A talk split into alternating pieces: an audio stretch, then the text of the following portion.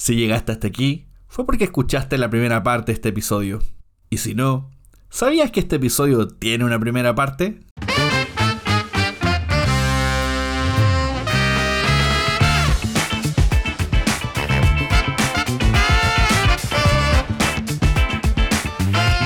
Sean todos bienvenidos a un nuevo episodio de Manual de Supervivencia Lúdica en su cuarta temporada. Gracias a todos quienes nos escuchan y ahora nos ven desde YouTube. Muchas gracias por acompañarnos, por las buenas palabras que nos dejaron del episodio anterior. Estamos más que contentos y al día de hoy continuamos, como ya vieron en el título, con la temática del episodio pasado, pero esta vez más enfocado en las dificultades de los juegos de mesa. Y para eso me acompañan dos personas increíbles, maravillosas. Primero, desde Tierra Sargenta, viene aquí Lucía Foz, ¿cómo estás, querida? Me encanta tu acento argentino, Nico. Necesito más de tu acento argentino en mi vida. Muy bien, muchas gracias. Muy contenta de estar acá en la nueva temporada del podcast. Me encanta que lo sigamos haciendo. Estoy de vuelta. Maravilloso. La gente lo pedía y ahí está. De vuelta Lula Foz. Y con nosotros también, esto es como eh, el, podcast de la cordillera, el podcast de los Andes, porque también viene con nosotros don Diego San Martín desde Chile. ¿Cómo le va, señor? Hola, hola, ¿cómo están? Bien, bien aquí, repitiéndome el plato nuevamente en el podcast. Así que muy contento. No me bastó con uno. No me bastó con uno, y yo espero que no sea el último tampoco. Qué bueno estar aquí con, con Lu y con Nico nuevamente. Maravilloso, queridos. Oye, y el día de hoy, como les decía, tenemos un tema súper interesante, medio, medio debatible por ahí incluso. Es controversial. Sí, claro. O sea, aquí es cuando sacamos los cuchillos, sabemos a quién vamos a seguir invitando a la casa y a quién no, eh, claramente. Y es respecto a las dificultades de juego. Pero antes de, entrar de lleno con eso, igual sería bueno eh, hacer la diferencia un poco con las categorizaciones que también existen que de pronto tienen relación directa o no con la dificultad, que infantil, familiar y todo eso. O sea, ¿a quién le gustaría entrar hincando el diente con esto? Bueno, voy yo. Voy yo, voy yo, voy yo. Sabía, sabía que me iba a tocar. Em, a ver, eh, como si cualquiera que haya escuchado el capítulo de hace dos semanas, ¿no? El capítulo anterior, se, habrá dado cuenta de que las categorizaciones de los juegos de mesa son como súper amplias. Hay tantos criterios diferentes a la hora de cómo se puede dividir o catalogar los juegos de mesa que, bueno, uno va tomando convenciones distintas en función de distintos criterios. Y nosotros las que solemos utilizar mucho es el tema de básicamente, podemos decirlo como edad recomendada y hasta ahí, pero más o menos, más o menos. Entonces usamos unas categorías bastante laxas que son juegos infantiles, juegos familiares, juegos lo que llamamos familiar plus, o sea, un poquito más complejo, y los juegos avanzados, ¿no? Estas serían como las principales cuatro categorías que vamos a estar explorando en este momento. Pero, de nuevo, eh, son bastante laxas y así como la vez pasada decíamos, bueno, ¿qué define o qué deja de definir algo? Acá pasa un poco lo mismo y también se va a ver debate sobre si un juego es familiar plus o es un juego experto o es un juego familiar. Depende a quién le preguntes. también, también un poco la observación de que un juego infantil no necesariamente es excluyente. O sea, tú perfectamente puedes jugar no necesariamente siendo un niño, puedes sacar tu niño interior y jugar igual esas maravillas de juego y dejarte llevar. tomando alcohol, todo juego infantil es apto para cualquier edad. Es que aquí hay un patrón. Eh, Diego no es primera vez que menciona que quiere incluir alcohol en los juegos de mesa. No digo que esté en contra, solo destaco el patrón. Nada más. estoy, ahí me estoy echando al agua. Perfecto. O al vino. Sí. O al vino, sí. O al ¡Ah, vodka! O el Blue de Johnny Walker. está, ahí, está, ahí, pegado con el Johnny Walker. Lo vi ayer, lo vi ayer y se me pegó. Pegadísimo. Ahora, ahora vive en mi memoria. Yo, yo, creo que hay que sacarlo de tu cabeza tomándoselo. Tomando un Blue Label de Johnny Walker. Sí. Pero con un juego infantil para acompañar, medio raro igual, pero, pero puede ser divertido. Sí, sí, un fantasma Blitz su Goku. Mm. Claro. Uy, qué difícil. Uy, de Goku ya vamos a estar hablando.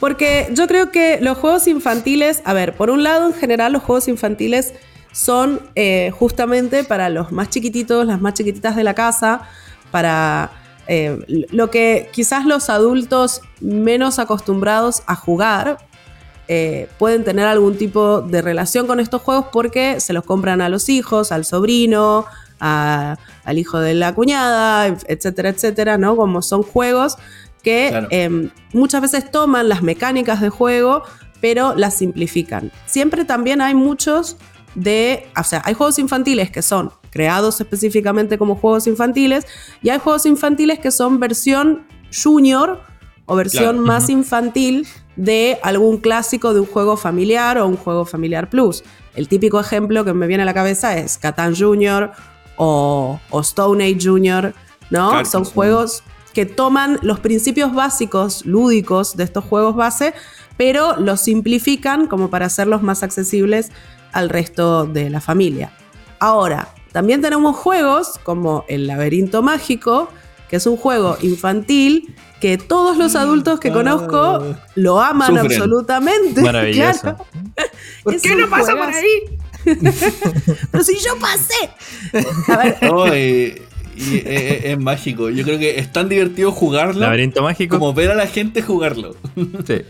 Sí, eso es divertido, porque uno está mirando y dice, no, no se va a acordar, no se va a acordar que por ahí no puede pasar, no se va a acordar, ¡uh! No se acordó. No, y lo mismo también, por ejemplo, aplica con Polilla Tramposa, que otro juego infantil también, que se puede perfectamente jugar en familia y que no sabéis que, dónde están las cartas. Que alguien me diga, por favor, dónde están esas cartas. Hay gente que ahí demuestra realmente lo poco confiable que es que termina la partida y empiezan como, bueno, sí, ah, y cartas Me ha pasado muchas veces. Y bueno, ¿cómo? Y, tú todo cagado de miedo porque tenías como una carta escondida en la palma o debajo de tu pantalón. Claro. O en el suelo ahí. claro. Yo creo que eh. la particularidad de los juegos infantiles es que siempre se pueden jugar como en familia. Que como que el, adulto que está eh, comprando el juego al, al niño o niña eh, lo va a poder jugar igual y lo va a poder disfrutar igual. Entonces es como. Es como meter a la pasta al cabro chico desde chico. Es como, hoy, cuando, cuando era chico jugaba juegos de mesa. Voy a seguir comprando y teniendo juegos de mesa porque le, va a gustar. Pero si se fijan, no sé, pues Polilla Tramposa, Laberinto Mágico, El Fantasma Blitz, perfectamente eh, personas solo adultas podrían jugarlo y lo van a pasar bien igual. Pero yo siento que los juegos infantiles son juegos que están adaptados para que los pueda jugar gente o niños y niñas eh, de baja edad. Pero sirven perfectamente para cualquier edad. Es como claro. el desde, que no necesariamente son infantiles, pero el desde lo hace ser infantil como para categorizarlo en una zona. Completamente. Además, em, juegos, por ejemplo, perdón, ¿no? Pero uno que no mencionamos y, para mí vale mucho la pena es em, el Monstruo de Colores, que es un juego para, si no me equivoco, es el, que tenemos en catálogo para los más chiquititos, o sea, los niños más pequeños, pues ya pueden empezar a jugar Monstruo de Colores. Y mm, es un juego para, bueno, está basado en el libro, muy, muy famoso, y es un juego para aprender a reconocer nuestras emociones. Y yo te digo, la verdad, más de un adulto que conozco le vendría bien jugar el, monstruo de colores y decir, ah, eso es eh, el, enojo. de hecho, ahí fue cuando Diego sugirió el episodio pasado poner alcohol y que la gente revelara sus emociones a las 3 de la mañana. Voy a quedar como el alcohólico de David. Es demasiado tarde. Hazte la fama y ah. échate a dormir. Salud. Curado ahí. y, después juegos como el Fantasma Blitz, yo lo he jugado con mi sobrino y sinceramente me gana en buena ley. O sea, en buena ley. Yo todavía estoy tratando de dilucidar si ese es la, el color de la botella o del sillón. Y él ya agarró la, ya agarró la figura y ya se está riendo de mí, diciéndome eh. que soy malísima y que me gana en todo. eso, también pasa. Eso también pasa harto con los juegos infantiles, que como que pone al niño con el adulto en la misma condición. Y como que las, como las reglas del juego están pares. Es como el niño le puede ganar al papá, ¿cachai? Y se da mucho eh, que el adulto subestima también el juego. Sí. ¿Eh? Eso se pasa demasiado, que nada, es un juego para niños. Que, ¿Eh? Y después como, bueno, así como la psicomotricidad a la mierda, no alcanzando a tomar nada, tomando el objeto que no correspondía por el color. Tal cual. Y así sucesivamente. Tal cual, tal cual. Es súper es súper común verlo. Y el fantasma Blitz dados es brutal. Es como un gran salto. Sí. Era, la evolución correcta del juego porque Fantasma Blitz tiene varias versiones. Pero si me preguntáis, ninguna es mejor al, juego inicial en la cajita azul chiquita. Pero, efectivamente, Fantasma Blitz Dados creo que hace una muy buena evolución como para hacer el salto y dejar de lado las cartas. Es muy difícil. maravilloso. Completamente. Y otra cosa también, como a veces para, a veces se puede, un juego puede, como de alguna manera un solo juego, equiparar y que eh, al tablero, ¿no? Que, no importa la edad que tengas, todos vamos a estar enfrentándonos como con la misma dificultad. Hay otros juegos que lo que hacen es, em, justamente, por ejemplo, Ubongo Junior, que es uno de estas versiones que estábamos mencionando de para más chicos. Eh, Ubongo Junior se puede combinar con Ubongo base, Ubongo normal, el Ubongo para adultos. Entonces, eso también es muy divertido. Si tienes niños en la familia y quieren jugar todos, bueno, ellos utilizan la, versión junior y los grandes utilizan la versión adulta y jugamos todos a la vez y los niños se ganan de nuevo. siempre. siempre los niños van a ganar. Eh, en general, hay que ponerle ahí un Sekigahara, ¿viste? a ver qué hace con un Sekigahara. A ver si ganas ahora, claro. Espérate que crezca, Es tu versión mejorada. Si cagaste, te va a ganar eventualmente. es imposible no... no... soy competitivo, pero toma, juego Bitoku. Claro. A ver si me ganas ahora. Hablando de competitividad también, bueno, después de infantiles continúa la brecha y ya podemos saltar a familiar que ahí ya encontramos como una mayor, y de, hecho, una mayor gama de juegos y probablemente la categoría que encasilla más juegos dentro, dentro de todo el espectro de los juegos de mesa.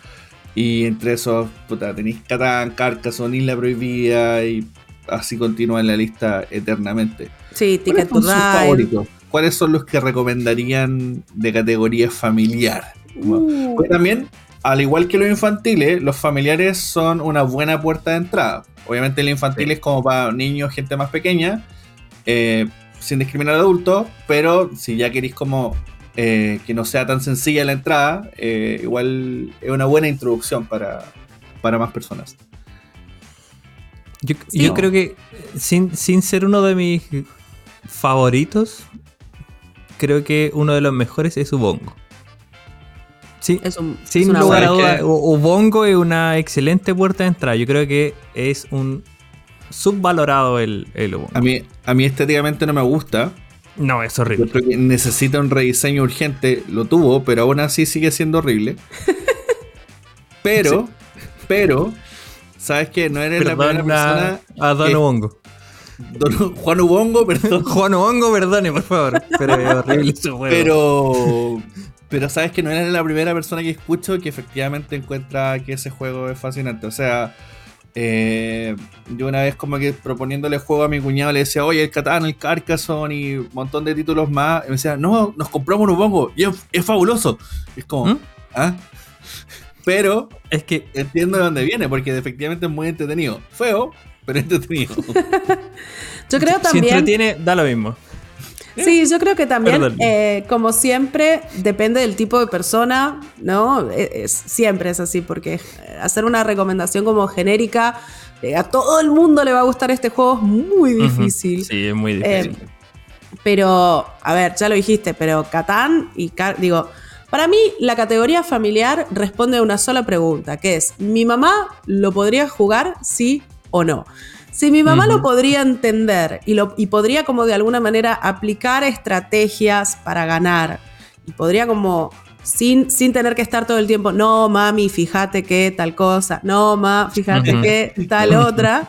Si mi mamá, yo se lo enseño y lo entiende, yo ya creo que con eso cuenta como categoría familiar. Si se le complica un poco más, ahí ya lo empiezo. Es un criterio científico, objetivo y absolutamente Deben haber papers, deben haber papers sobre eso, estoy seguro. El, que categoriza los juegos de la BGG llama a mi seguramente lo debe hacer así. Le dice, Anita, sí, seguro, seguro. Em, pero bueno, eso, yo un a mí eh, un carcazón, por ejemplo, yo creo que siempre es bienvenido. Carcasón además tiene esta cosa linda de que estás armando el mapita, ¿no? Vas hablando, armando el tablero en la medida que jugás y entonces después te queda como todo el mapita y decís, ¡ay, qué lindo! Hice un... No, y esa, y esa curva de aprendizaje también, porque parte como un juego muy base. Ah, pongo mi lucetita y armo mi ciudadita y qué bonito. Y después de entender el meta de cómo puedo destruir al oponente. Eso ah, si yo pongo esta acá, entonces se no puede cerrar la ciudad. Ah, y entonces se queda con el MIP. Ah, y ahí empezás como. Ah, hay gente que es como el, como, como el dominó, que cuenta las losetas que quedan y se las saben de memoria y lo, es, demasiado para mí. ¿Eres de las que cuentan las losetas? Por supuesto. ¿De qué otra forma se va a jugar? Claro, claro que sí, claro que sí. Yo, yo siempre jugué muy, de, chica jugábamos mucho al dominó en, mi familia. Y era alto nivel de competitividad, ¿eh? Porque por supuesto. Cuando contáis la loseta de las cispiola está en modo Rayman, así como. No, no, no, voy contando, voy contando. Rayman no, no, ah, no llegó a tanto. Pero sí voy mirando y tengo una idea de, cuántas losetas hay de cada, de cada tipo. Y entonces digo, no, ahí no me conviene porque esa no va a salir, o ya no quedan, o quedan, queda una y probablemente no me toque. Pero sí, sí, lo hago, lo hago. Pasa lo mismo con las cartas también. Ah, ya sabes que esta partida está perdida, no voy a sacar el par de ace o el trigo, lo que sea. Claro, pero, mm, pero en juegos de mesa, sí, sobre todo en posicionamiento de losetas como Carcasón, sí, es muy útil saber cuántas losetas hay de cada uno. Tenemos una guía, está en la web de Vir. Así la pueden buscar, la pueden imprimir. ¿Cuántas losetas disponibles por cada uno?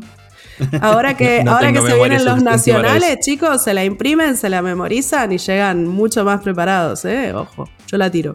Sí, por ejemplo. Eh, un buen consejo para el nacional. El episodio pasado también hablábamos de, de los cooperativos que también aplican algunos en, en, el catálogo familiar y dos de los más importantes son claramente Pandemic y, e Isla Prohibida. Y de hecho, que ambos, honestamente, tomando mi experiencia personal, en ambos, la primera vez que lo jugué, perdí. Perdiste, sí, sí.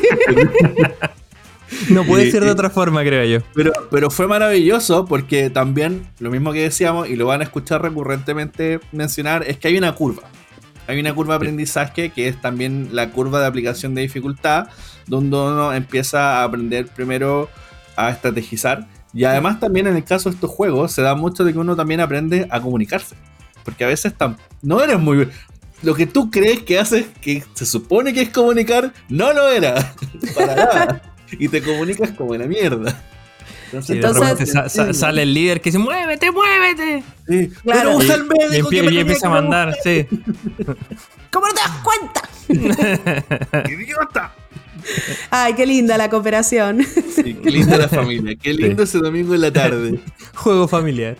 Yo, yo tengo mi, corazoncito, eh, tiene un lugar muy especial para los cooperativos. A mí me gustan mucho. A mí me gusta mucho ganar, pero no me gusta tanto perder. Y en los cooperativos es como, bueno, o ganamos todos o perdemos todos. Entonces es como más seguro para mí. Es un terreno en el cual si no me quiero frustrar demasiado este domingo, eh, juguemos un cooperativo. Y, sí, coincido. Este, también perdí en reiteradas oportunidades pero al menos no ganó otra persona, que es lo importante. no, ¿viste? Este es, es honesto. No vamos a estar diciendo, no, sí. yo gano todas las partidas que juego, soy tan increíble. No, para nada, un perdedor, man. sí, Tal sí, cual. De hecho, ni, ni, en los competitivos gano, así que todo bien. No, no, no. ya, ya acostumbro a perder.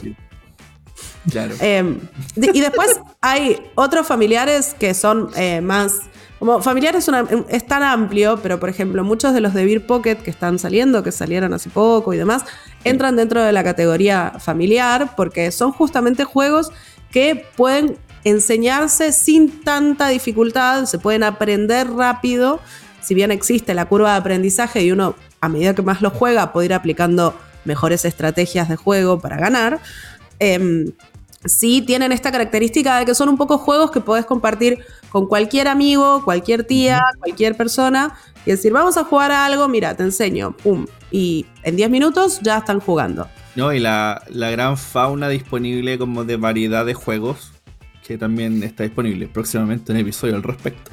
Uh. Pero eh, e, eso es como lo bonito también, como además del tiempo que te toma la disponibilidad, como no es por tirarnos como autoflores, pero hay un pocket para cada uno. Seguro. Exacto. Seguro. Y, y después ya empieza a ver como algunos familiares que empiezan a, entrar un poco en terreno como medio pantanoso, gris, difuso. Por ejemplo, las Donde ya mi mamá no entiende. Exacto, las ruinas perdidas de Arna, que yo lo tengo acá. Tuki. Eh, me encanta. Divino juego. Para mí es Familiar Plus. Para mí. Personalmente. Porque sé que mi mamá sería demasiada información para ella. Es como, el mapa es mm. muy grande, el tablero, ¿no? El tablero es muy grande, hay muchas opciones, puedo ir a explorar, puedo ir a, conversar con un guardián, puedo subir en el templo, puedo comprar artefactos, es demasiado. Me encanta, me encanta la manera que tienes de abordar el enfrentamiento con un guardián. Sí, sí. Yo, que se supone. Yo siempre entendí que es como medio pacífico el asunto. Se supone que no los matás. Se supone que medio que te amigás. Es una tirada de diplomacia en vez de una tirada de ataque. Pero. Ah, partir la madre nomás. yo, hablo de, matar el monstruo. Sí. Bueno, ah, voy a matar al monstruo. Cada uno lo rolea como quiere. pero, pero eso, ustedes dirían, que Arnak es un juego familiar o ya lo, tirarían para un poquito familiar plus? Que de hecho ahí empieza un poquito el, el, pantano. Porque claro, efectivamente, bajo la lógica que tú decías, que me parece muy buena, de si lo puede jugar mi, mamá, mi abuela, etc., eh, aplica como familiar, pero aún así siento que se siente la dificultad más que nada por la cantidad de elementos, pero si te concentras lo suficiente, sin la necesidad de ser experto, eh, lo a entender y es fácil de jugar. Pero claro, de pronto, no sé si la mamá no lo entendería, pero, eh, pero aplica también un factor de tiempo. De pronto uno es un ocioso y tiene más tiempo para leerse las reglas y dedicarle el tiempo que necesita al juego. Y la otra persona no. Y ahí es donde está la diferencia. Entonces, podría ser que, claro, sí, familiar, familiar plus Sí, que es mm. súper difícil categorizar los mm. juegos igual. Porque, por ejemplo, para la luz no es un, es un familiar plus, pero para mí igual es un familiar. Porque como lo que dice Nico es una cosa de, de que igual el juego es simple. Básicamente tenéis dos acciones en el turno. Mm. Entonces, o sea, por ejemplo, tenéis, lo que quiero decir es que tenéis dos meeples y tenéis cinco cartas en la mano. Entonces, como que tampoco es mucha complejidad. Es tiempo. Pero también. Sí, es que eso es, es como tiempo. Pero eh, también entiendo que si me decís que sí es un familiar plus, porque tiene muchas cosas, tenéis mucha toma de decisión en el momento de que pongo el, el, en un, en un yacimiento, o voy a descubrir un nuevo yacimiento, o eh, avanzo con la lupa en el, en el templo, o voy a buscar la carta. Entonces, como que es súper difuso al, momento de, de, categorizar un juego y creo que va también en en cada persona, por así decirlo, porque no sé, para mí sí, eh, Arna que es un juego familiar, pero nace Bitoku. Claro. Y, pero Bitoku no es mi familiar plus más complejo. Entonces sí, es como es por los tipos de juego que juego. Claro. Entonces como que Bitoku es, está bien. Eh, eh, tiene mucha cosa, pero también es súper sencillo de jugar. Solo hay que jugar y anteriormente lo que decía el Nico de la curva de aprendizaje, sí, eso es lo que va haciendo un juego que es difícil o no, porque eh, que también uno sabe jugar el juego. Yo creo que también eso va en la dificultad, en que es familiar y que tu capacidad de retención. Oye, eso es muy importante. ¿eh? Sí, también, pero yo creo también que nos pasa algo. En general, cuando una persona eh, empieza a saber más de un tema, en este caso nosotros eh, sabemos algo bastante sobre juegos de mesa, em, nos cuesta más como tener la perspectiva de una persona que no tiene esa expertise, obviamente, ¿no? Uno ve las cosas. Exacto, uno ve las cosas desde su propia perspectiva. Entonces, claro, quizás para mí Arnak no es particularmente complejo, o para Diego, eh, pero para una persona que solo jugó un Catán en su vida, le, das un Arnak y le parece un montón. O no, depende de la persona. Por eso todo lo que estamos conversando es bastante laxo. Por otro lado. El, debate va a empezar. Segundo bloque, nos vamos. A ahí.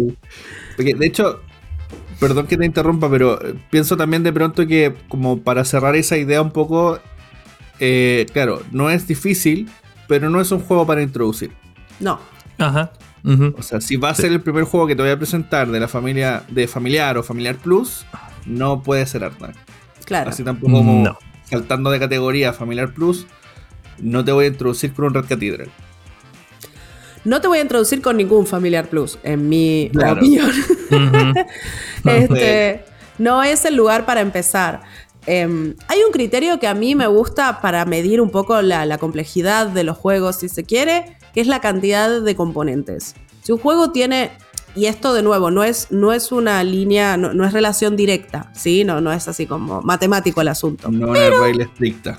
Claro, pero se le acerca bastante. A mí me parece que em, cuantos más componentes tiene un juego, más difícil va a ser para una persona que no está acostumbrada a jugar juegos de mesa eh, entrar en la temática y internalizar las mecánicas porque puede ser bastante abrumador. Volviendo a Bitoku, lo que decía Diego. Eh, Bitoku es claramente para mí un familiar plus porque tiene un nivel mayor de dificultad. Claro, pero como decís vos, em, en tu turno básicamente puedes hacer dos, tres cosas, no mucho más. No tenés que tomar tantas decisiones. O sea, al final es poner el dado acá o cruzar el río o, y ya está.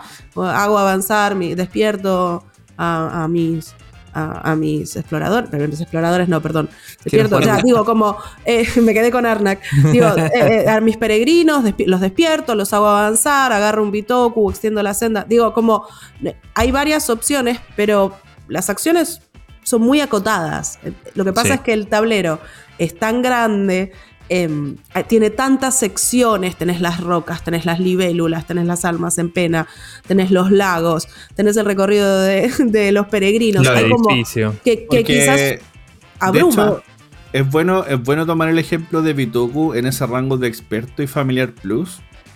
Y aquí ya de lleno saltamos a los familiar plus porque, por ejemplo, ese mismo, ese mismo ejemplo se podría abordar con Lacrimosa, que también podría ser abrumador de verse por la cantidad de elementos, pero curiosamente la Lacrimosa tiene un beneficio y que pasa en algunos juegos a veces y en otros no, que la Lacrimosa es más intuitivo. Y eso ayuda a que tu curva de aprendizaje sea más fácil a pesar de la cantidad de elementos. Porque no es que tenga más o menos elementos que Bitoku, no, no, no lo sé cuantificado como para decirte efectivamente sí, este tiene más y este tiene menos, pero es menos abrumador al momento de aprenderlo porque también tiene el beneficio de que, curiosamente, sabiendo un poco de la historia o un poco de música, te ayuda a encaminarte en el conocimiento del juego, cosa que Bitoku no. Claro. Entonces también, también va de la mano un poco eso, en cómo también está construido el juego para llevarte a ejecutarlo. Sí, volviendo, volviendo a lo que decía la luz, perdón, eh, yo creo que sí va un poco de la mano en la cantidad de componentes con la dificultad que tiene el juego. Porque mm. desde que lo dijiste estoy pensando, de, hecho, desde que lo dijiste en, la pauta que tuvimos, estoy, estuve pensando en qué juego con mucho componente es sencillo. Si lo quieren dejar en comentarios en YouTube o si quieren mandar un mensaje, por favor, ayúdenme a pensar un juego que tenga mucho componente pero eh, que no que sea sencillo. Pensé que ibas a tener la respuesta, me quedé como expectante. no, ah, pero mira, me resultó, generé un ambiente de tensión. Esta es segunda vez que Diego no hace esto. ¿Por qué? También el episodio pasado que había escuchado una frase y que ya no te acordabas. y no te Yo creo ya no me acuerdo ni, siquiera de qué frase era. Mira, ¿viste? Creo que puede haber juegos más complicados de lo que parecen. ¿Sí? O sea, puede haber juegos con pocos componentes que sean más, más cerebrales o, con estrategias más difíciles de lo que pueden parecer a simple vista. Pero no creo que pase lo mismo al revés. O sea, no creo que un juego de muchos componentes sea sencillo. ¿Sí? Sí. ¿Entiendes? Em, para mí, el juego. Eh, yo sí. Eh, a ver, después vamos a hablar como de las recomendaciones, pero The Red Cathedral me parece un muy buen ejemplo de Familiar Plus.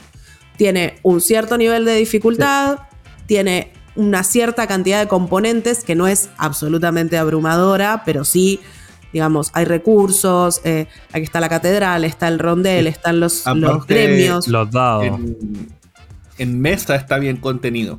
Sí. no necesitas una mesa tan grande como la de Bitoku. Yo creo que. o sea, no, no, no es ningún problema con los juegos abrumadores a nivel de despliegue. Pero sí siento que es más armónico. tener un juego que se contenga en sí mismo, que no necesite comprarme una mesa especial para jugar. Sí, eh, sí, Entonces, de pronto también ahí va, ahí va el asunto también, de que eh, en, la contención del juego y al mismo tiempo que es un juego ideal para el siguiente paso. Después de haber jugado Catán, Carcassonne, Stone Age y me pego el salto a un Red Cathedral, creo que ese es como un salto natural.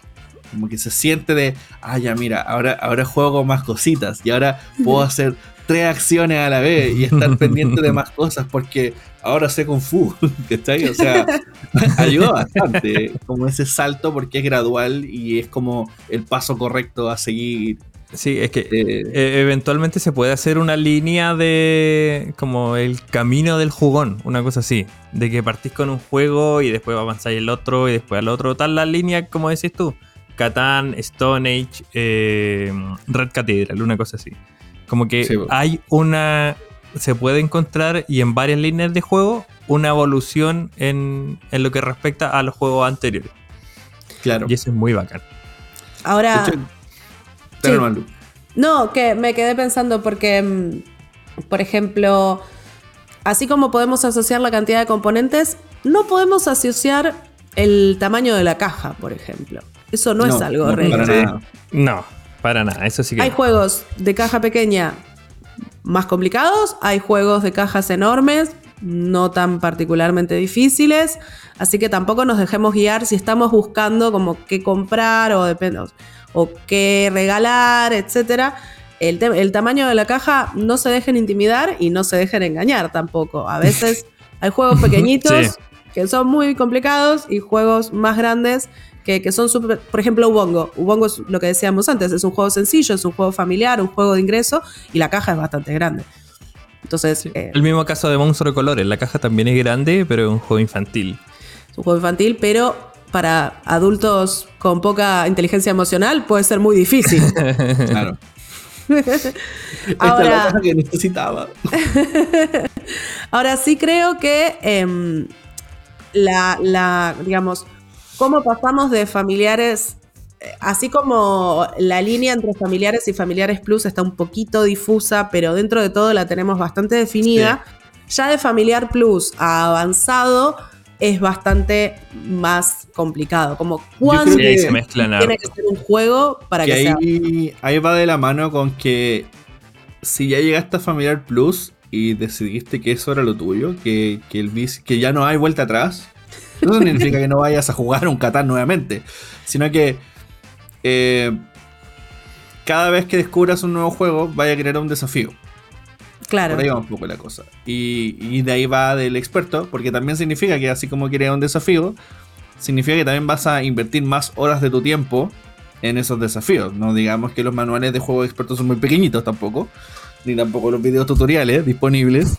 Entonces, eh, por supuesto que tienes que invertir tu tiempo y al mismo tiempo el tiempo de la gente, porque tú te vayas a demorar X cantidad de tiempo en aprenderlo y también que es como el gran problema de... Exacto, el gran problema de jugar con otros, que es como cuánto tiempo te demoras. Hay gente que es muy práctica para explicar un juego y hay gente que toma una eternidad en explicar algo que se explica en 5 minutos. Entonces, eh, eh, depende del interlocutor totalmente. El, ah, el, juego avanzado igual, como lo que me pasa a mí, de que me quedo pegado en Familiar Plus y Familiar, o sea, y avanzado, es que te dan ganas de jugarlo de nuevo. Mm. Porque mm. entendí la curva. Entendí la curva de aprendizaje y tú jugando un Bitoku decís, ya jugué, ya bien, saqué tantos puntos. La próxima vez lo puedo hacer mejor. Exacto. Entonces, creo que la particularidad de los Familiar Plus y los avanzados es que te generan eso. Claro. Sacando, mm. sacándolo a, los wargames de, la ecuación. me eh, gusta. De hecho, en aquello, me acuerdo que nuestro querido Kim Dorka hizo una mención muy importante cuando la gente preguntaba respecto si era necesario hacer esta misma curva cuando se trataba de Wargames. A lo que él decía que no, que no era necesario. Cuando tú quieres jugar algo, que sabéis que quieres jugar eso, de pronto ahí tenéis la excepción de que no es necesario. Porque el que quiere jugar al, desembarque en Normandía con, con soldaditos y hacer estrategizar cosas, aunque le cueste, lo va a ir a hacer igual porque ese era su fin último. Sí, que también, que también te puede entrar por la temática. Por ejemplo, si La Guerra del Anillo es un juego bien complejo y todo el asunto, pero si te gusta El Señor de los Anillos, vaya a darte todo el tiempo necesario que sea para aprender el juego. Exacto. Es como que volvemos a, lo mismo, lo que estamos conversando, igual es algo así como muy al voleo, como que no, no es eh, no es ley, ¿cachai? Como que es como... No, nunca nada de esto es ley. No es una son opiniones, básicamente, sí. Exacto. no es una ciencia exacta.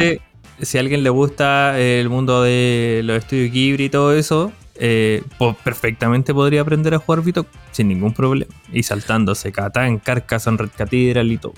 bueno, tiene que ponerle esfuerzo. Yo creo que para una persona que no está muy acostumbrada, que no tiene la, mente lúdica, entendiéndolo como alguien que, ya entiende de mecánicas de juego, que ya conoce como las lógicas lúdicas. Em, le puede costar un poco, pero sí, por supuesto, con voluntad, paciencia y atención, leyendo el, manual, con el poder de la amistad, que, todo lo supera. Em, una cosa con la que creo que sí estamos, esto podemos decir con bastante confianza, es que en general los wargames son todos expertos. O sea, un wargame fácil, difícil de encontrar hay distintos niveles de dificultad y de hecho hay como wargames más sencillos y otros más complejos que se puede medir un poco en el tamaño del reglamento en general.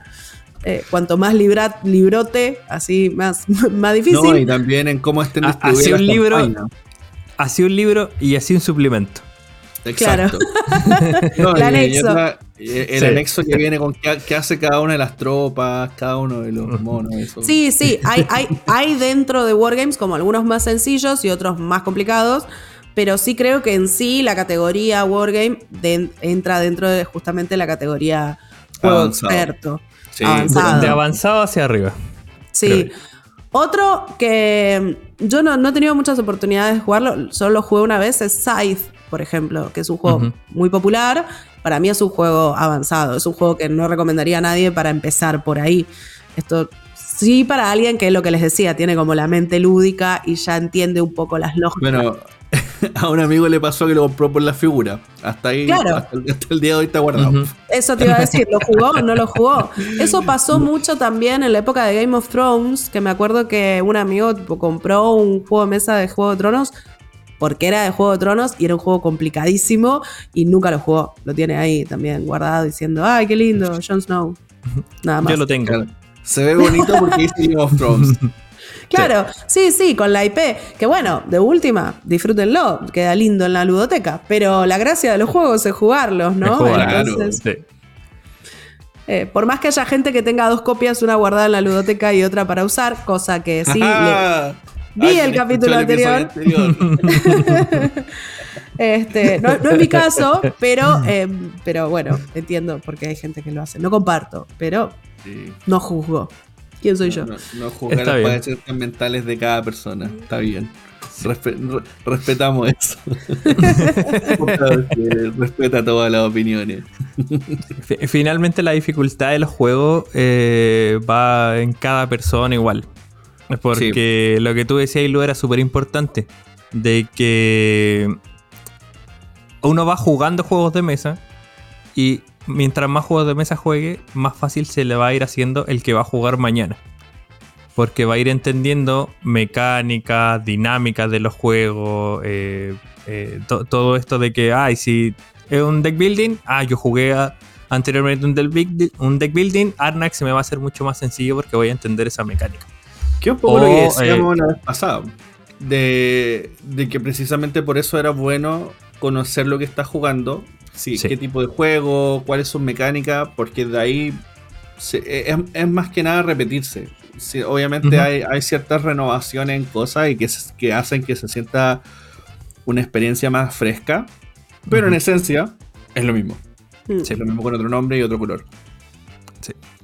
O que van, como hablábamos en el capítulo pasado, que van mezclando las mecánicas para hacer distintos juegos, pero las mecánicas ya son las que son. Entonces, jugar un deck building y meterlo en Arnak con posicionamiento de trabajadores. Si yo jugué Stone Age y jugué Star Realm, voy a decir, ah, deck building, Star Realm, posicionamiento de trabajadores, Stone Age, ah, ya puedo ir ahí por ahí moviéndome en, el juego. El otro día pensaba, de uno.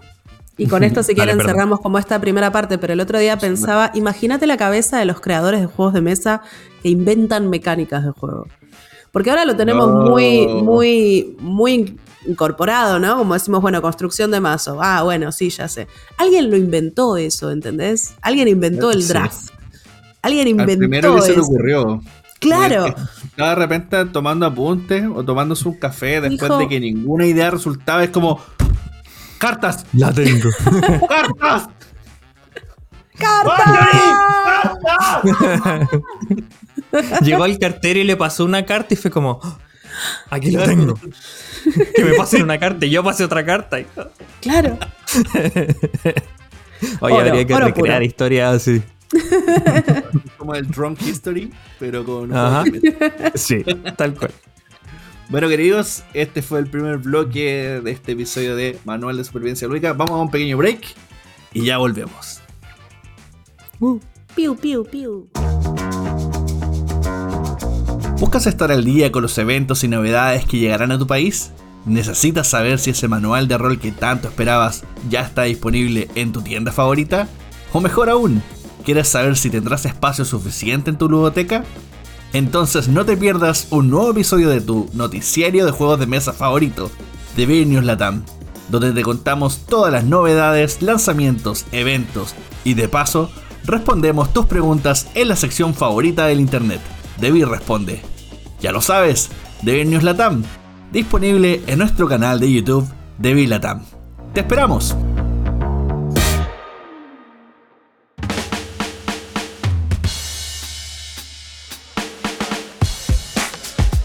Y estamos de vuelta.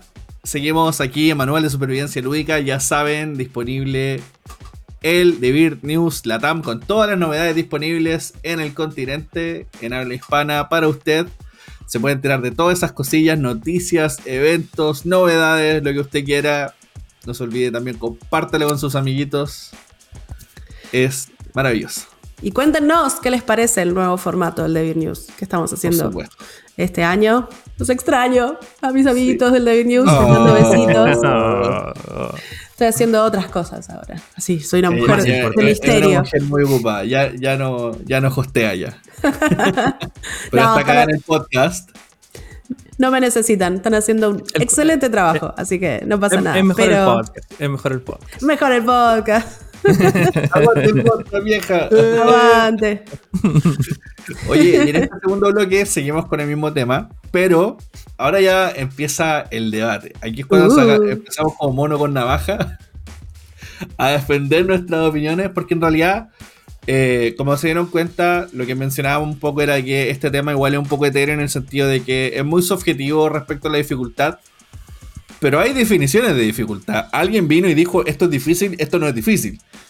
Y ahí es donde empieza constantemente la discusión de ¿De qué depende que un juego sea más difícil que otro? ¿Cómo lo categorizamos y, por qué lo categorizamos de esa manera?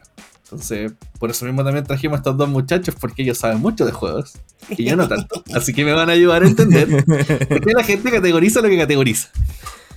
Em, bueno, un poco lo venimos conversando, ¿no? Yo creo que, que, em, tiene que ver con cuán accesible es para las personas que de repente no están acostumbradas a jugar o sí están acostumbradas a jugar.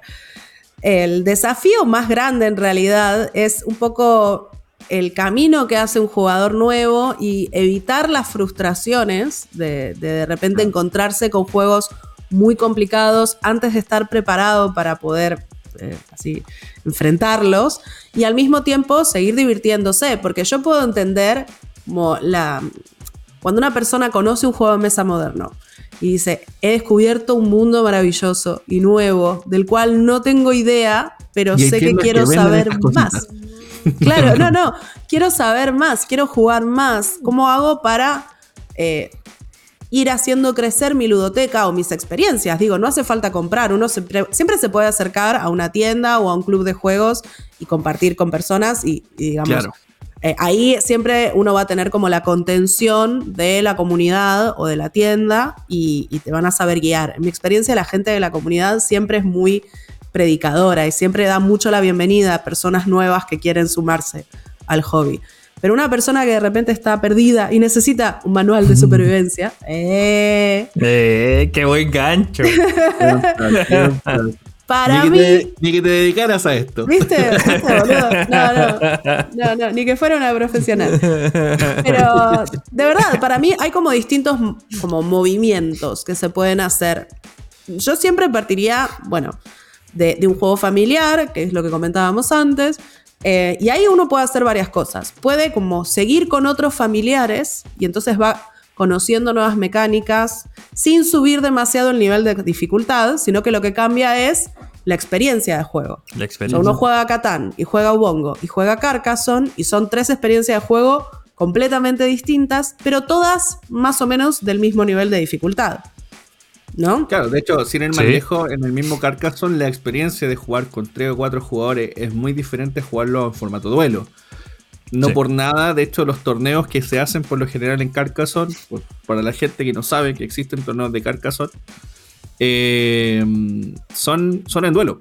A diferencia de Catán, de que se juega de a cuatro siempre. Claro. En, formato torneo. Entonces, eh, es porque al menos según la marca y, por conocimiento general también, que después ya cuando conoces el juego te das cuenta que tiene sentido de por qué lo hacen de esa manera, eh, es donde creo yo que más le sacas el juego al juego, estratégicamente hablando.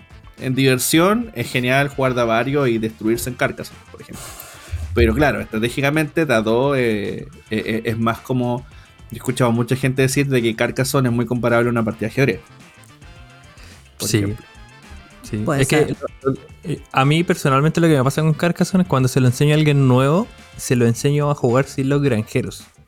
Sí, mm, yo también. partida sin granjero. Y, yo también. Eh, y después, de hecho, si no me equivoco, perdón la interrupción, pero si no me equivoco, creo que hasta el manual te sugiere eso.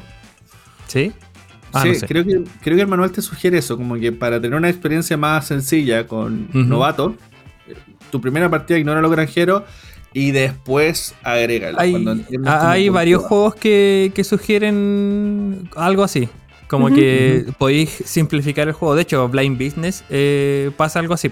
Lo podéis jugar en una versión muy, muy, muy simple.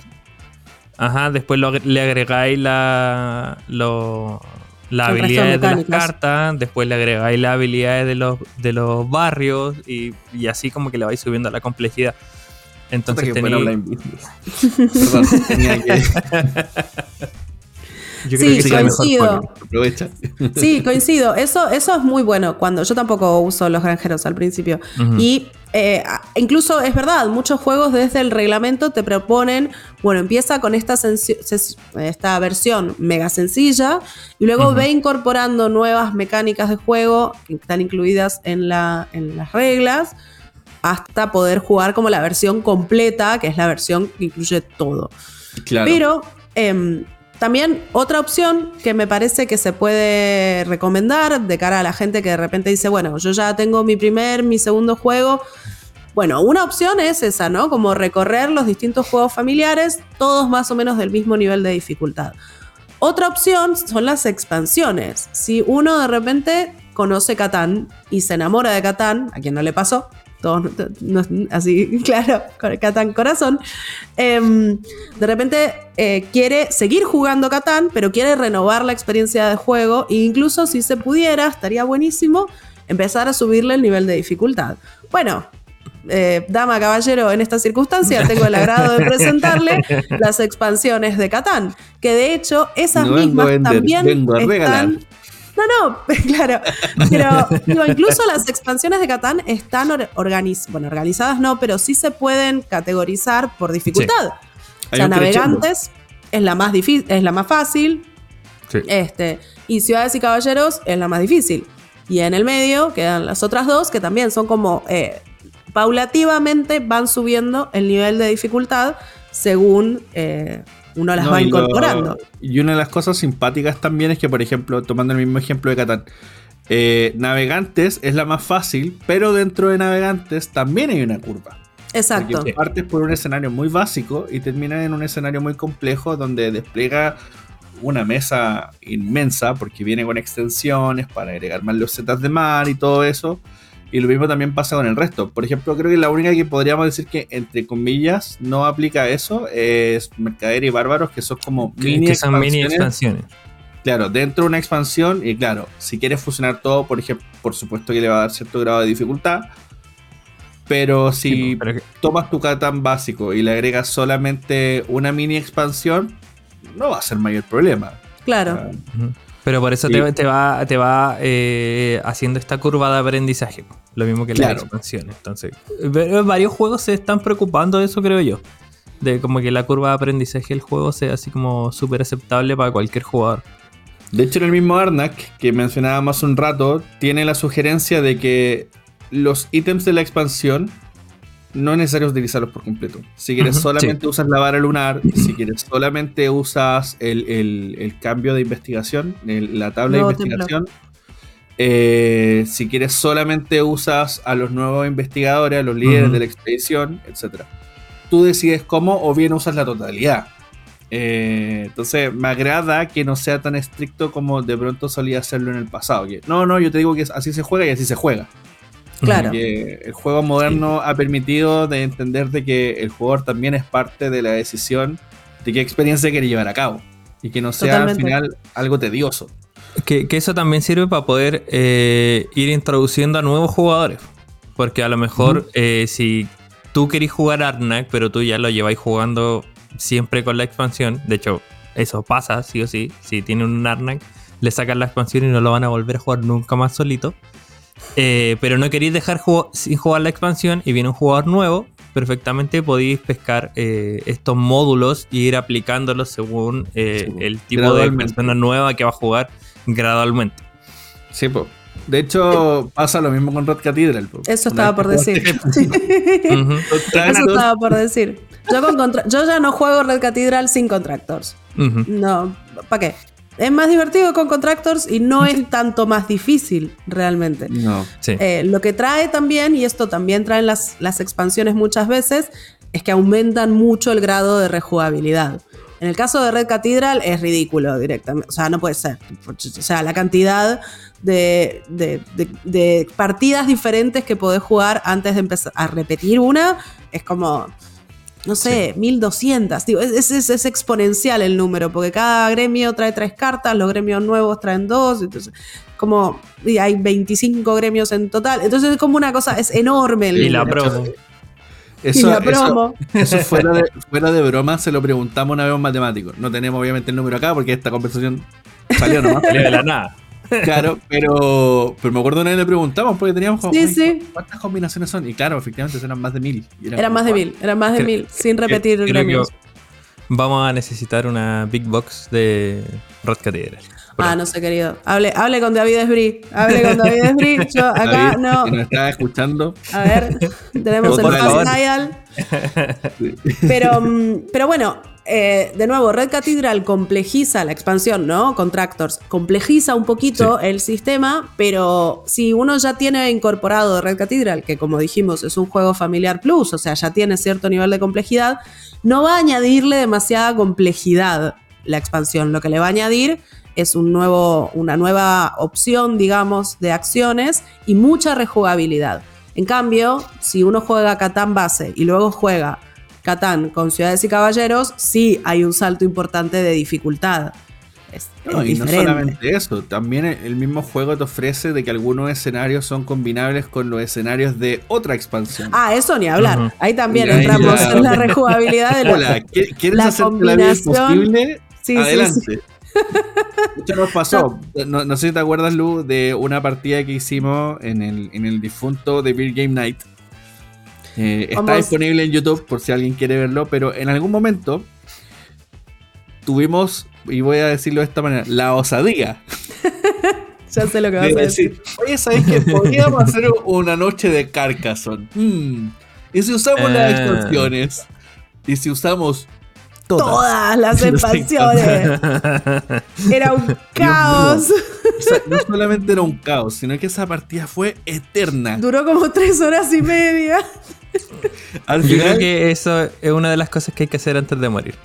Claro. Sí, jugar con todas las expansiones. Yo creo que era la hora yo creo que era la hora igual porque estaban todos cansados, pero yo no veía cara feliz al final de esta partida.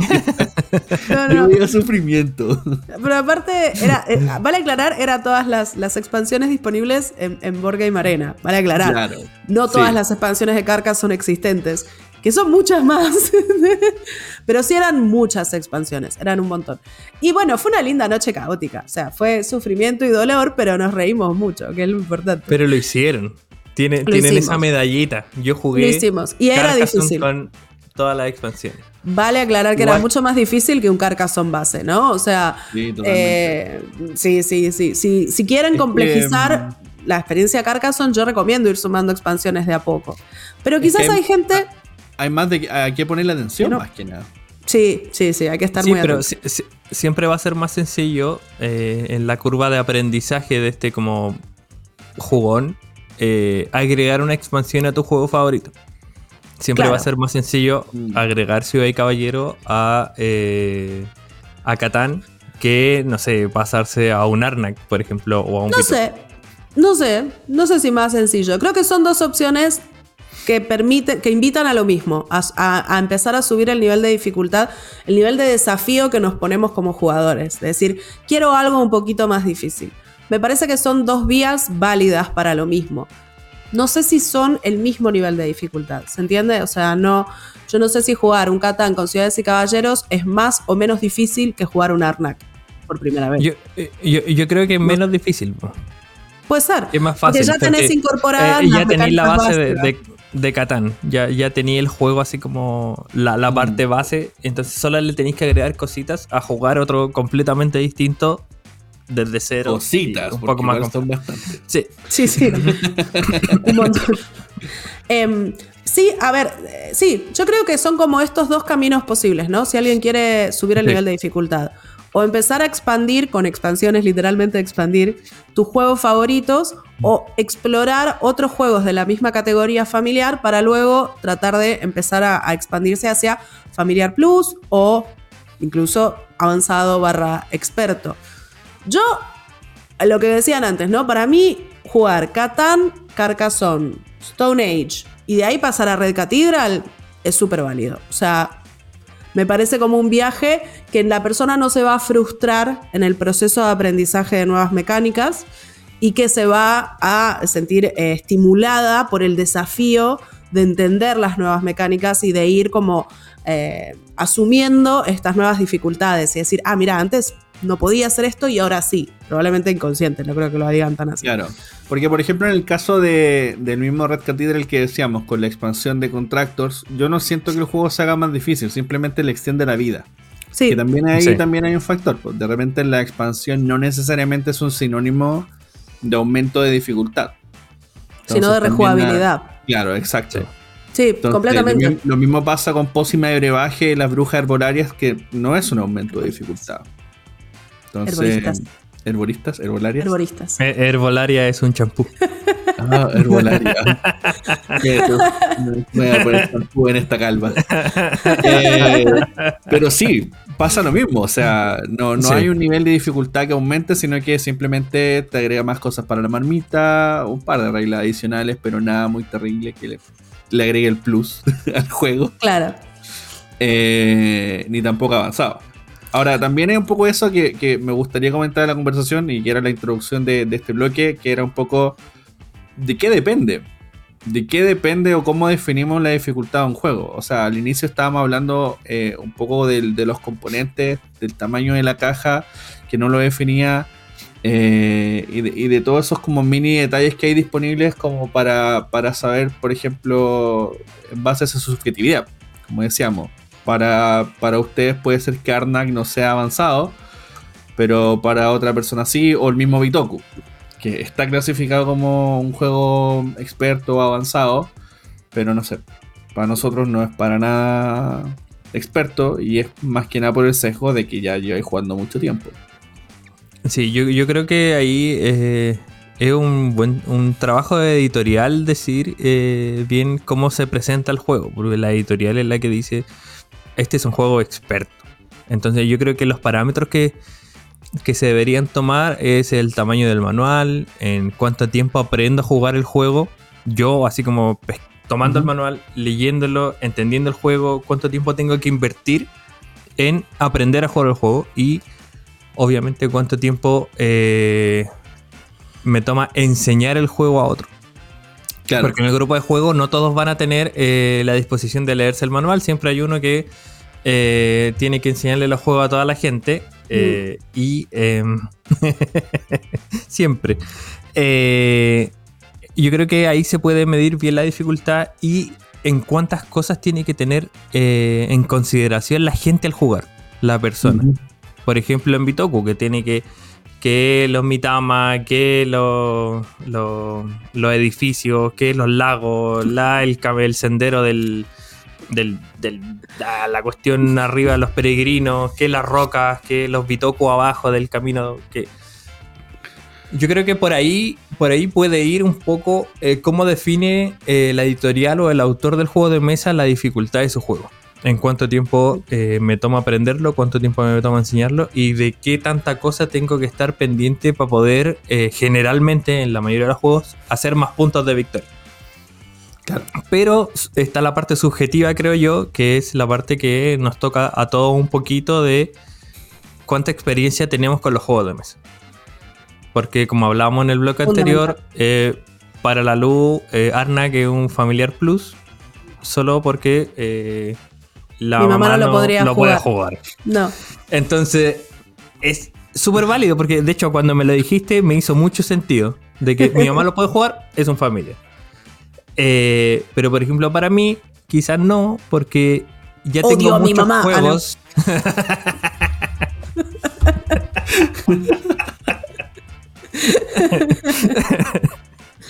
y se escucha y una olla. La, chancla, la chancla. la chancla. Eh, se me fue. No, me perdí, lo siento. Todo mi culpa. me dio mucha risa, sí. Mami, no te odio. Si me llega a escuchar, no te odio. Yo creo que, a em, ver, Sí, coincido. No, mentira, estoy en franco desacuerdo porque hay que debatir. No, todo lo que dijo Diego está mal.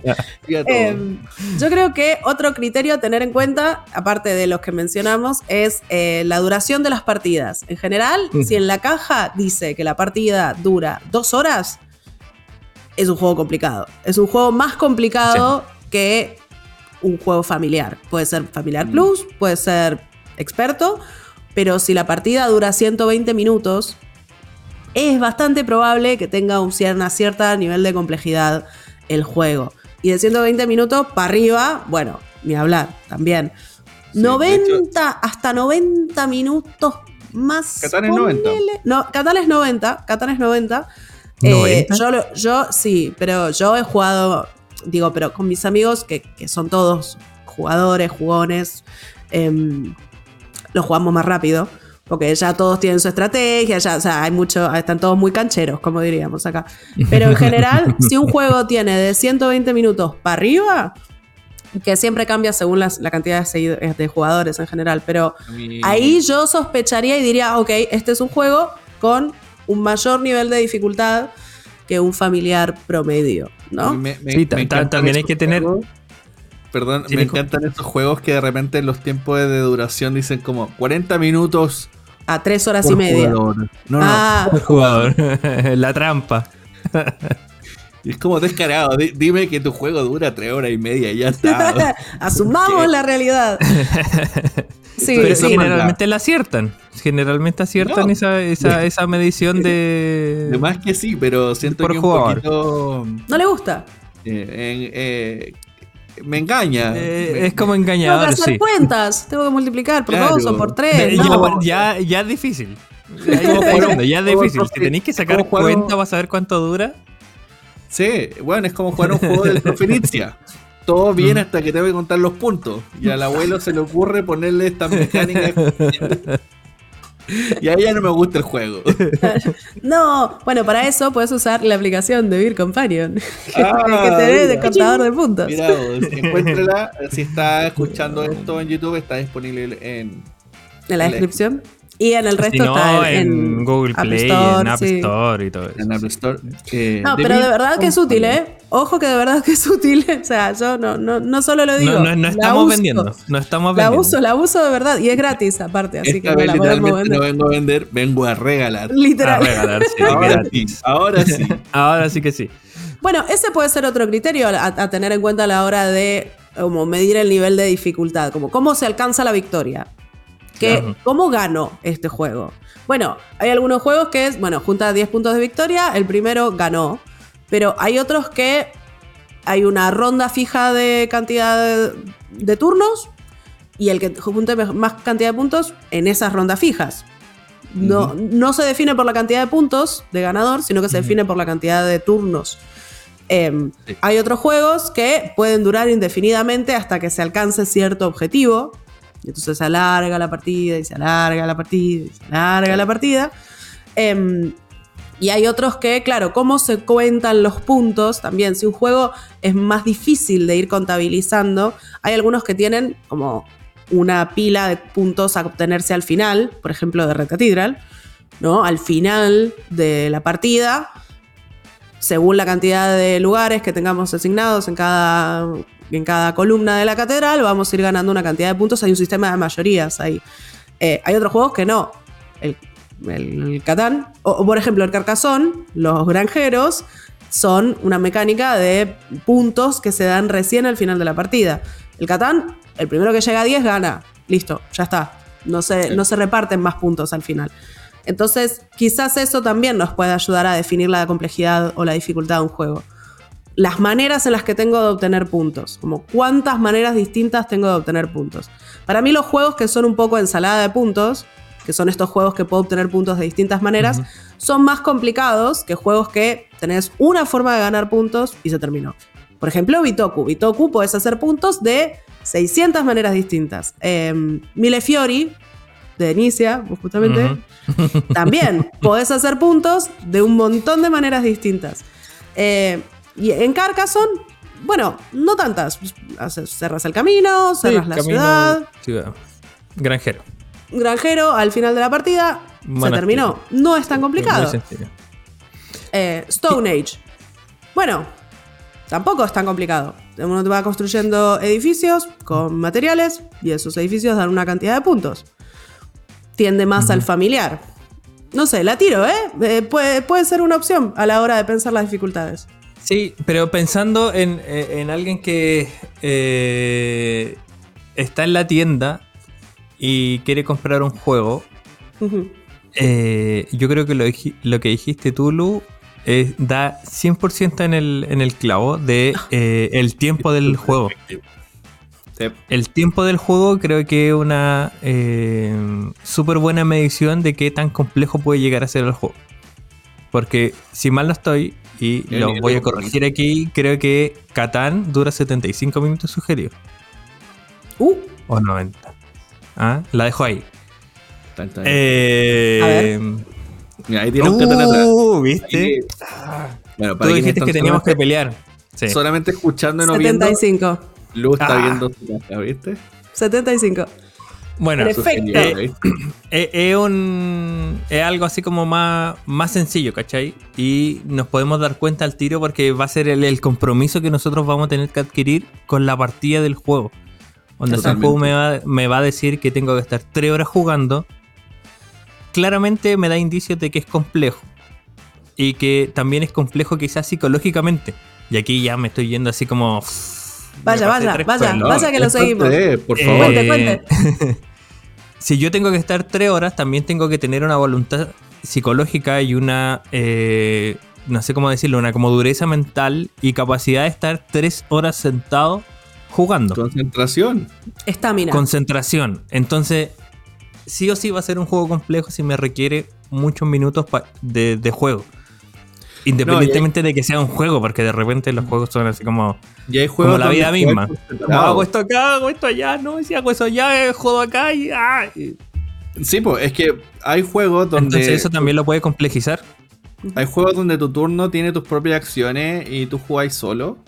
Y da lo mismo lo que haga el resto. Pero asimismo también hay juegos donde tienes que no solamente estar pendiente de tu turno, sino que el resto, porque va a interferir en tus futuras acciones. O sea, sin ir más lejos, al momento de formar las torres en, Red Cathedral, si tú no estás pendiente de dónde se está metiendo el rival, adiós torre. Y se acabó. Vas a perder. Vas a perder. Si no estás pendiente de eso, no vas a ganar. y que ahí, ahí pasa un poco el análisis parálisis también, po, de que la mm. extensión del juego a veces se da porque tenía un jugador que no, no usa el turno del resto para pensar, sino que llega su turno y Mm, a ver. Sí, es que. ¿Qué puedo hacer? Que también eh, influye. Eso, de repente también le aumenta la complejidad al juego. Por ejemplo, en el caso de Viticulture, es un juego que sí tenéis que estar pendiente de, lo que hacen los oponentes, porque eh, es un juego de posicionamiento de trabajadores, para el que no conoce, que donde tenemos que, eh, entre comillas, como administrar una, viña. Entonces, si un jugador se pone en un lugar que tú necesitabas, ya jodiste ahí, pues, no te vaya a poder posicionar ahí. Entonces, te requiere toda tu capacidad para saber cómo resolver lo que tú querías resolver y no ponerte donde te necesitabas poner. No, y, reagrupar en tiempo real tu estrategia. Sí. Claro. Pero a mí también me hace pensar, esto que decís, a mí me hace pensar instantáneamente en Stone Age, ¿no? Donde en su turno cada jugador elige qué recurso, o sea, posiciona a sus trabajadores en los recursos que quiera producir para obtener al final de esa, de esa ronda, ¿no? Y te pasa lo mismo, si van y cubren todos los lugares disponibles para producir madera y en ese turno tú querías producir madera, no vas a poder. Entonces, eh, probablemente una persona que le guste mucho Stone Age o que disfrute mucho de esa lógica, de esa.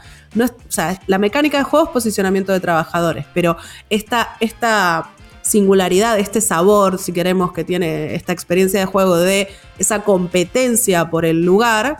Bueno, si te gusta mucho Stone Age, quizás tengas que jugar Viticulture después, porque ahora sabemos que tiene este mismo como condimento de, experiencia de juego que, te recuerda, ¿no? Y yo creo que eso también es algo, es algo completamente intangible, es algo que no está en las cajas, es algo que uno solamente puede como conocer jugando o hablando con gente que ya jugó y escuchando recomendaciones, que bueno, es inevitable, em, pero que eso es algo fundamental y que recomiendo mucho que si si están escuchando este podcast y están pensando, bueno, ¿qué siguiente juego? Bueno, les dimos un montón de opciones, ¿no? Pueden tomar las expansiones, pueden buscar otros familiares o pueden tratar de buscar juegos que tengan de alguna manera esa misma experiencia de juego, pero un poco más complejizada. En ese caso, yo siempre recomiendo conversen con los, con los vendedores. En general, la gente que trabaja en las tiendas de juegos saben más de juegos que todos nosotros juntos. este, Conversen con ellos, cuenten qué les gusta y les van a poder recomendar. Y si no, siempre comunidades, o sea, clubes de juego, grupos de Facebook, ver, eh, no sé, videos en YouTube donde cuenten de qué se trata, alguno que les guste más. No, y. O nos mandan un DM y les recomendamos nosotros, no sé. De hecho, a veces nos llegan preguntas sobre ciertas reglas y se las aclaramos también por interno, en algunos chats. Tal vez, puede que nos demoremos de repente un poquito en responder, pero, pero está la respuesta. Otra cosa, tomando asociado a lo que decías tú, Lu, de lo de las tiendas. Eh, ojo que en sus tiendas de repente pueden haber hasta grupos de juego. Donde se reúnen ciertos días a enseñar algunos juegos o, a probar cosas. Y otra cosa súper importante, y esto aplica con los libros, con, la, con las series, con las películas y también con los juegos, es nosotros podemos decirle 20.000 cosas. Pero al final del día, la mejor recomendación es juégalo. Juégalo y ármate tu propia experiencia. Porque Diego te puede decir una cosa, Lucía o yo te podemos decir otra. Pero al final del día es tu experiencia que siempre va a ser muy diferente a la del otro. Puede parecerse en ciertas cosas, pero al final eh, tú vayas a saber que, cuál es tu mejor camino como jugador. Y eso es lo bonito de esto. Entonces, no porque alguien te diga, no, lo que pasa es que no falta el hater de Catán, que no, es que Catán es una mierda. Y de pronto te estáis perdiendo la mejor experiencia y termináis siendo un Catán lover. O no, perfectamente. Pero al menos tuviste la experiencia. Claro. o vaya a hablar con propiedad el día de mañana para decirle a alguien, ¿sabéis qué? De pronto Catán no es para ti. O de pronto sí, sabéis que juégalo, pero juégalo con la expansión. No lo sé. Pero no, hay nada peor que cuartarse la experiencia porque es que fulano me dijo. Es que tal página famosa que, que hace reviews con una torre azul dijo que este juego era una basura. O sea, no sé de qué está hablando, Nico, no tengo ni idea. no, no. Las reviews dan igual, o sea, sirven, pero, pero al final juega todo el juego y, y ve si te gusta o no. Al final del día. Sí, y estoy muy, estoy muy de acuerdo con el Nico y aparte, por lo menos acá en Chile y sé que en, otros países de Latinoamérica las tiendas tienen ludoteca y te enseñan a jugar y te podéis sentar y probar los juegos que queráis antes de poder comprarlo incluso. Entonces como que lo, mejor es probar juegos de mesa y siempre uno, y no, no sé ustedes, pero hablo por mí, como que uno tiene sus mecánicas favoritas. Y siempre va a ir buscando las mecánicas favoritas que se vayan mezclando con otras o, ese tipo de cosas. Por eso, eh, un ejemplo que, por ejemplo, a mí me gusta mucho Arnak. Pero porque mi mecánica, una de mis mecánicas favoritas, si es que no la favorita, es el, la construcción de mazo. Mm. Entonces, como que por ahí eh, Arnak me, atrapó, porque tiene construcción de mazo, pero tiene el posicionamiento de trabajador y la exploración y todo eso. Entonces, si uno va teniendo mecánicas favoritas, estas mecánicas uno las puede ir eh, combinando con otras. Y ahí por ese lado ir explorando nuevos juegos. Claro. Y si no, siempre, de nuevo, también nos pueden escribir. Yo, a mí si me dicen me gusta Arnak por la construcción de mazos, yo le preguntaría, la primera pregunta es, ¿jugaste Clank? la, primera pregunta en follow-up para mí es, ¿jugaste Clank? Porque si te gusta por el posicionamiento de, trabajadores, te, recomiendo otro juego. Pero si te ¿Y, gusta sabías que, ¿Y sabías que Clank tiene expansiones? Oh, Clank, Clank, es todo. Clank es todo lo que está bien. Un día juguemos Clank, Dieguito. Sí, juguemos. Me encantaría. Un Clan Legacy. Yo lo tengo ahí guardadito. No está uh. más aclarar que las opiniones vertidas en este programa son respectivamente de quienes las emiten.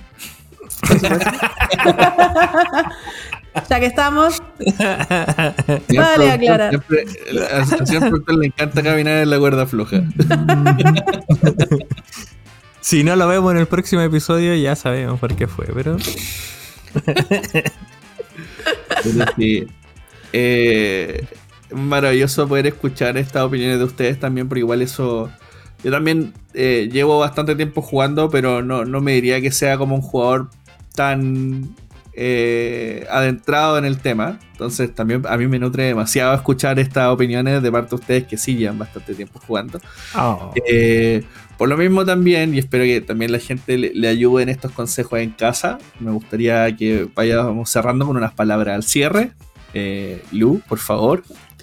Eh, bueno, muchas gracias por la invitación. Me encantó volver. Me encanta siempre compartir estas conversaciones con ustedes. Así teorizar acerca de lo lúdico me parece súper divertido. Y, mm, bueno, cuéntenos en los comentarios. A ver, yo, diría, cuéntenos en los comentarios, si están mirando en YouTube, qué juego están jugando y qué juego les gustaría, como hacia qué nivel de dificultad les gustaría avanzar. Y en función de eso, les recomendamos un juego a cada uno. Ah, mira. Debir recomienda Debir recomienda. Sí, sí. Debir ya no responde, Debir recomienda ahora. Recomienda. Oye, el episodio pasado hicimos la, magna recomendación. Ah. De una ludoteca que, que se llama ludoteca. ¿Qué juego tiene que tener? Ah. Don Diego, Palabra al cierre. Uf, nada, siempre agradecido de estar en el, en el podcast. Espero que, le haya gustado el episodio de hoy. Hago spoiler, voy a estar en el que sigue, así que prepárense. Eh, me, me, tamé el podcast. Les prometo que desde el cuarto lo saco. es verdad. Pero eso, eh, eso, jueguen lo que más puedan. Sí, sí. Nútranse con jueguitos, que nunca les falte. Si no son suyos, úsenlos del amigo. Y así. Y si Siempre habrá jueguitos. a medias. ¿Y ustedes, señor productor, alguna palabra de cierre? Palabra al cierre es que los quiero mucho. Eh, gracias por escucharnos. y sí, no. Eh, jueguen, pónganse de acuerdo, armen grupito, metan más gente al vicio. Que parecía Inviten a jugar también. Pero que siempre, siempre podemos ser más. Así que más que bienvenido y nuevamente y para cerrar, gracias a todos quienes nos escuchan. Nos pueden escuchar a través de Spotify, Apple Podcasts, Google Podcasts, Spreaker y una y otra plataforma que andamos por ahí por allá. Y por supuesto ahora en YouTube, que nos pueden ver. Perdón por la facha, pero bueno, es lo que hay. Es día, es día lunes con Nico. Es día lunes. esto se está grabando un día lunes, va a salir Jesús sabe cuándo. Pero eh, esperamos que lo disfruten y nos escuchamos en un próximo episodio. Hasta pronto. Chao.